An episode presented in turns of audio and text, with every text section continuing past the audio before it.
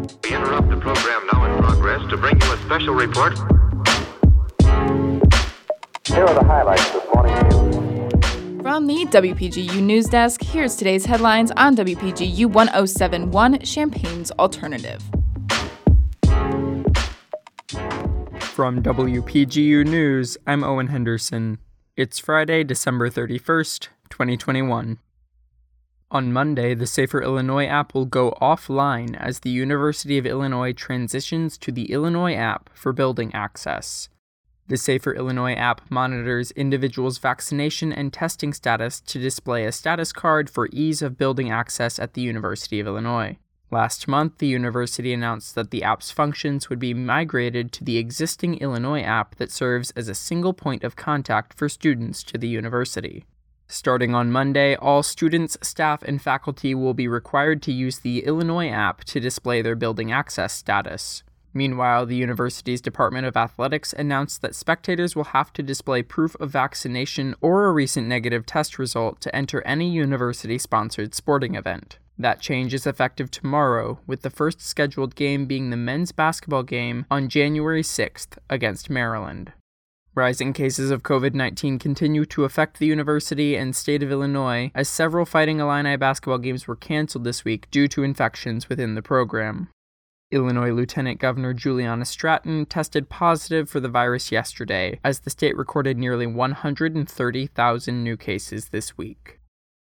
Champaign Urbana has many events today and tomorrow to celebrate New Year's. The Urbana Free Library is offering a take home craft kit that anyone can pick up between 9 a.m. and 6 p.m.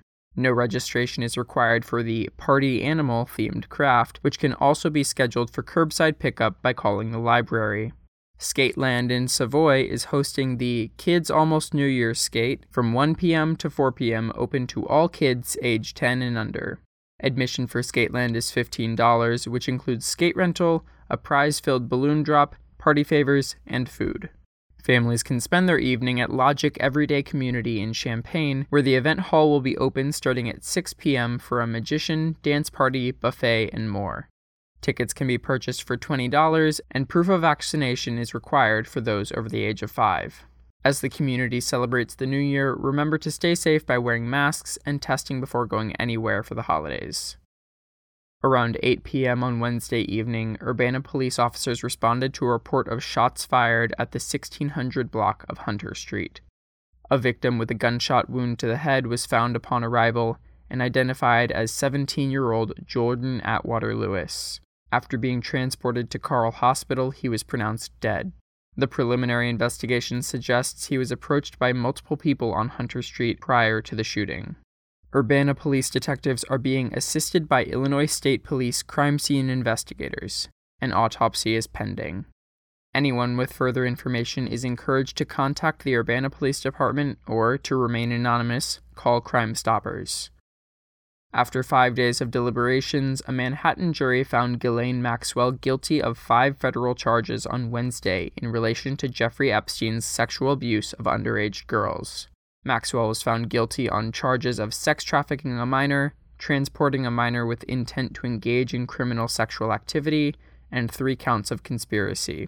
However, she was acquitted on the charge of enticing a minor to travel to engage in criminal sexual activity. As Epstein's former confidant, Maxwell was accused of scheming with Epstein to groom young girls into sexual relationships with him in New York, Florida, New Mexico, and the U.S. Virgin Islands through promises of gifts and connections to help their careers. Four accusers testified throughout the trial, stating that Maxwell aided the abuse by Epstein and occasionally participated in it herself when they were under the age of 18. The accusers alleged that Maxwell created a comfortable atmosphere by asking about their personal lives to further Epstein's abuse. Epstein was previously indicted on federal sex trafficking charges in 2019, but died in prison one month afterward. Maxwell currently faces up to 65 years in prison and has also been charged with two counts of perjury, which will be tried at a later time. That's all from us for today, folks. Reporting was contributed by Justin Malone, Mac Dudley, Tori Gelman, and Tara Mobasher. Our regional editor is Josie Alameda, and our political editor is Jane Knight. Our deputy news director is Emily Crawford, and our news director is Justin Malone. For WPGU News, I'm Owen Henderson. We'll see you in the new year.